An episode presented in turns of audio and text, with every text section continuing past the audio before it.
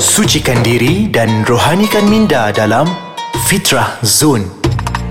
Assalamualaikum warahmatullahi wabarakatuh. Apa khabar sidang pendengar sekalian? Mudah-mudahan uh, saya doakan kita semua berada dalam kesihatan yang Allah Subhanahu taala kurniakan kepada kita. Mudah-mudahan dengan kesihatan yang Allah berikan kepada kita ini mampu untuk uh, menjadikan kita hamba Allah Subhanahu taala yang sentiasa taat dan patuh dengan setiap perintahnya dan kita lakukanlah dan kita tinggalkanlah segala larangannya. Tuan-tuan dan puan, sebenarnya nikmat sihat ni nak sebutkan memang satu nikmat yang besar. Kalau kita tak sihat, nak ibadah pun kita rasa susah. Kalau kita tak sihat, nak kerja pun susah. Kalau kita tak sihat, oh, kadang-kadang ni bila mana tak sihat ni, ah, tu yang tiba-tiba senang syaitan nak kacau kita. Senang kita nafsu nak kacau kita. Kadang-kadang bila mana tak sihat, ah, time tu lah kita nak banyak marah, marah dan sebagainya. Ah, tapi tu tuan perempuan, pada hari ni, kita bukan nak bincang tentang nikmat sihat. Ah, yang tu nanti insyaAllah kita akan sembangkan ah, ataupun kita akan bualkan di dalam tajuk yang akan datang. Tapi pada hari ni, kita nak bincangkan satu topik yang cukup menarik berkaitan dengan cara mendidik anak perempuan menurut Islam.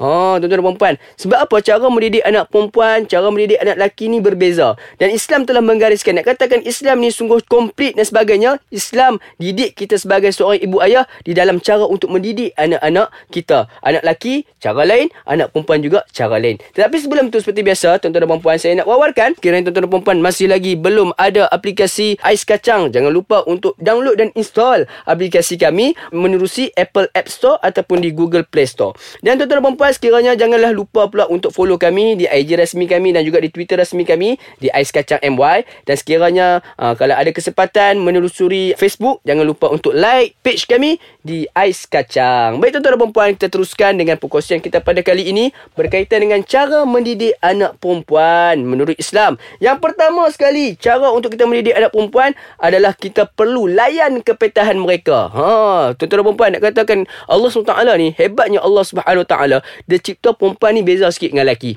Sebab apa? Perempuan ni memang cukup suka bercakap. Daripada kecil sampai ke besar memang suka bercakap. Sebab tu tuan-tuan perempuan, perempuan ni jugalah banyak dosa mulut. Ha, tu dia dosa mulut cukup banyak tuan-tuan dan perempuan. Sebab apa? Sebab mereka dulu petah ni lah. Daripada kecil dah petah. Jadi sebagai ibu dan ayah yang terbaik, maka didik anak-anak ini untuk uh, petah dan layan kepetahan mereka tapi dalam masa yang sama kita pantau cara mereka berkata-kata. Jangan didik anak kita ni petah tapi last sekali jadi apa? Jadi makcik bawang. Ha, jadi apa? Tukang gosip. Jadi apa? Jadi mami jarum. Tak mau, kita tak mau yang tu.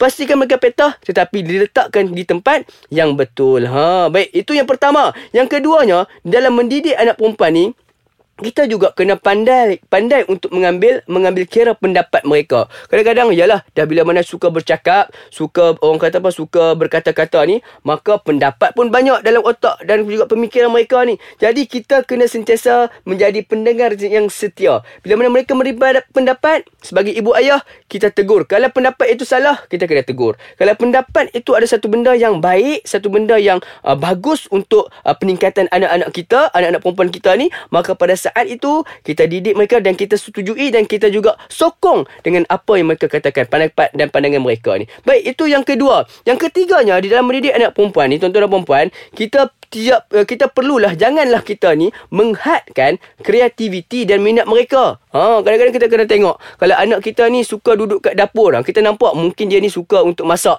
Ha, so kita kena layan. Ha, jangan pula kita kita duk halang mereka. Ni anak kita nak cuba belajar masak, kita kata ha ni duk pi jauh-jauh sikit ampi duk kat luar nulah pi tengok TV. Jangan duk kacau mak nak masak ni. Jangan macam tu. Kita kena layan. Jangan kita hadkan uh, orang kata apa perkembangan minda mereka ni. Anak kita ni pula nampak macam suka tengok baju dan sebagainya.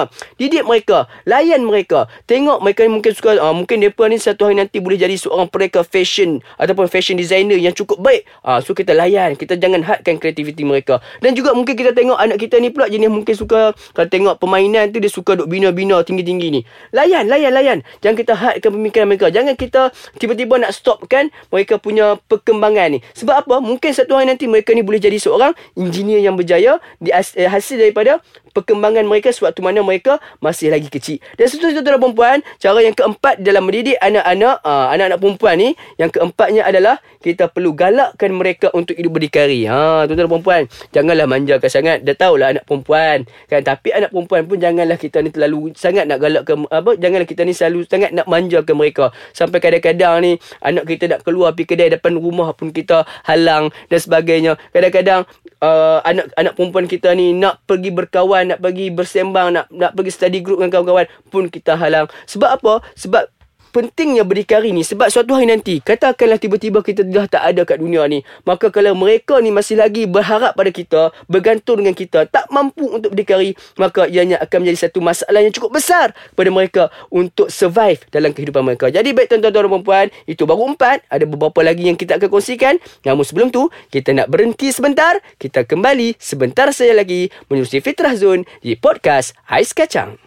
Alhamdulillah Kembali bertemu dengan saya, Da'i Lukman di dalam Fitra Zone menerusi podcast Ais Kacang. Jadi sidang pendengar sekalian, pada kali ini kita berbual, kita berbicara tentang berkaitan dengan cara untuk mendidik anak-anak perempuan kita. Sekali lagi saya nak katakan, di dalam mendidik anak perempuan berbeza dengan caranya kita mendidik anak-anak lelaki kita. Jadi, di dalam awalnya tadi kita telah pun kongsikan di antara empat tips pertama dalam kita mendidik anak-anak perempuan kita iaitu yang pertama, kita perlu layan akan kepetahan mereka. Yang keduanya, kita perlu ambil kira pendapat mereka. Yang ketiganya, kita tidak menghadkan kreativiti dan minat mereka. Dan yang keempatnya, kita perlu menggalakkan mereka untuk hidup secara berdikari. Baik, kita teruskan pula dengan cara ataupun tips yang kelima di dalam kita mendidik anak-anak perempuan kita. Bagaimana tuan-tuan dan perempuan? Yang kelimanya, elakkan kita ni uh, sebagai bapa sekadar memuji para serupa mereka. Yalah kadang-kadang kita ni dapat anak perempuan, anak perempuan pula cantik, comel pula tu muka macam artis. Ha, macam pula artis pula luar negara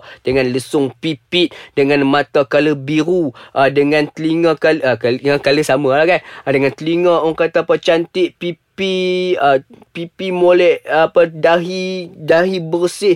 Tak ada jerawat pula muka. Uh, tetapi kita sebagai ibu bapa yang baik jangan hanya sekadar memuji para serupa mereka. Sebab apa? Sebab bahaya tuan-tuan dan puan kalau kita dah terbiasa duk puji saja rupa anak-anak kita ni rupa anak perempuan kita ni menyebabkan mereka ni tiba-tiba rasa orang kata apa? Rasa bangga dengan diri mereka. Bahaya tuan-tuan dan puan uh, nanti juga nanti akan menyebab mengakibatkan pula bila mereka ingin mencari pasangan akan menyebabkan mereka payah nak cari pasangan sangat sebenarnya. Sebab apa? Yalah laki-laki zaman sekarang ni pun yalah dia memang suka perempuan-perempuan cantik tapi kalau dah terlalu cantik sangat ni sampai dah jadi high maintenance, ha, mereka berfikir dua tiga kali juga tu nak kahwin dengan anak kita tuan-tuan dan puan-puan. Yalah bayangkanlah maskara harga 300. Ha, apa compact powder harga 400. Lipstick harga sampai 500. Manalah yang laki ni pening pala dia nak cari duit. Ha, jadi jangan kita terlalu memuji sekadar para uh, rupa mereka tapi kita puji berpada-pada. Ha, ataupun kita kena juga puji juga mereka daripada sudut-sudut lain. Mungkin dalam pelajaran mereka mungkin juga dalam orang kata apa uh, dalam uh, keadaan mereka punya uh, kesemangat mereka kecemerlangan kecemerlangan mereka dalam ilmu dan sebagainya kita ambil juga dalam puji itu sebab apa? Jangan kita hanya uh, sekadar memuji paras rupa mereka. Baik itu yang kelima. Yang keenamnya tuan-tuan dan puan di dalam mendidik anak perempuan uh, yang pentingnya adalah peranan. Uh, ni peranan ayah akan memberikan impak yang cukup besar kepada anak-anak perempuan. Uh, Ha, sebab apa? Sebab anak lelaki kebiasaannya dia rapat dengan ibu. Dan anak perempuan pula kebiasaannya akan rapat dengan ayah. Ha, jadi ayah perlu memainkan peranan yang penting di dalam mendidik anak-anak perempuan. Contohnya bagaimana? Ha, ni antara benda yang perlu dididik. Cara bagaimana nak mempertahankan diri. Cara bagaimana untuk uh, survive ataupun untuk berdikari. Cara bagaimana untuk berhadapan dengan orang-orang yang tak dikenali sebagainya. Sebab apa? Cabaran pada zaman sekarang ni tuan-tuan perempuan, anak-anak perempuan cukup besar. Sebab apa? Kadang-kadang zaman sekarang ni dengan spam yang banyak, spam di, melalui media sosial yang banyak. Jadi sebagai ayah kena tegas di dalam mendidik seorang anak perempuan. Jangan terlalu manjurkan. Yalah, dah dapat anak ni kan kadang-kadang mungkin dah ayah ni dah, dah lama nak dapat anak perempuan. Asyik-asyik tiap tahun dah lima orang anak, lima orang anak lelaki saja. Tiba-tiba anak yang keenam dapat anak perempuan. Maka pada saat itu janganlah selalu manjakan. Tetapi tetap juga kena memberikan didik anak perempuan ni. Seperti mana juga mendidik anak-anak lelaki. Baik, itu yang ke-8. Dan seterusnya yang ke-9 dan yang terakhir sekali. Di dalam mendidik seorang anak perempuan. ajarkan juga tentang hal-hal wanita. Ha, ha dia tuan-tuan dan perempuan yalah nak didik anak perempuan takkan pula nak ajarkan tentang hal lelaki kan. Kenalah ajarkan tentang hal wanita. Wanita ni berbeza dengan lelaki. Wanita ni dia ada datang haid. Wanita ni ada datang nifas dan sebagainya. Maka pada saat itu seorang ibu yang baik, seorang ayah yang baik perlulah didik bagaimana mereka nak berhadapan dengan hal-hal tersebut. Uh, kadang-kadang ni ialah tiba-tiba dalam orang kata apa dalam selalunya kebiasaannya lah dalam berkaitan dengan haid ni uh, anak perempuan bila mana first time didatangi haid mereka akan merasakan seperti uh, murung, mereka rasa cepat marah, mereka rasa macam uh, down sebagainya. Yalah pertama sekali um, berhadapan dengan uh, kitaran haid sebagainya. Jadi sebagai ibu yang baik, ayah yang baik, ajar dan asuh mereka apa yang perlu lakukan dan sebagainya. Hal wanita ini juga bertepatan dengan mungkin juga seorang ayah uh, ataupun seorang anak perempuan perlu didik sejak awal lagi bagaimana cara untuk menutup aurat yang sempurna, cara bagaimana nak menutup ataupun memakai tudung yang terbaik dan juga cara berpakaian yang tidak menarik perhatian orang ramai. Ini adalah uh, orang kata apa tanggungjawab sebagai seorang ibu ataupun ayah yang terbaik di dalam mendidik anak-anak perempuan. Mudah-mudahan dengan sembilan tips yang saya kongsikan pada kali ini memberikan manfaat buat kita semua, memberikan manfaat kepada kedua ibu bapa yang akan dapat anak perempuan ataupun yang sudah memiliki anak perempuan. Mudah mudah-mudahan ianya menjadi manfaat dan menjadikan anak-anak perempuan kita ini bidadari bidadari kita di syurga Allah Subhanahu taala kelak. Mudah-mudahan bermanfaat. InsyaAllah bertemu lagi. Saya Dain Lukman di episod yang akan datang.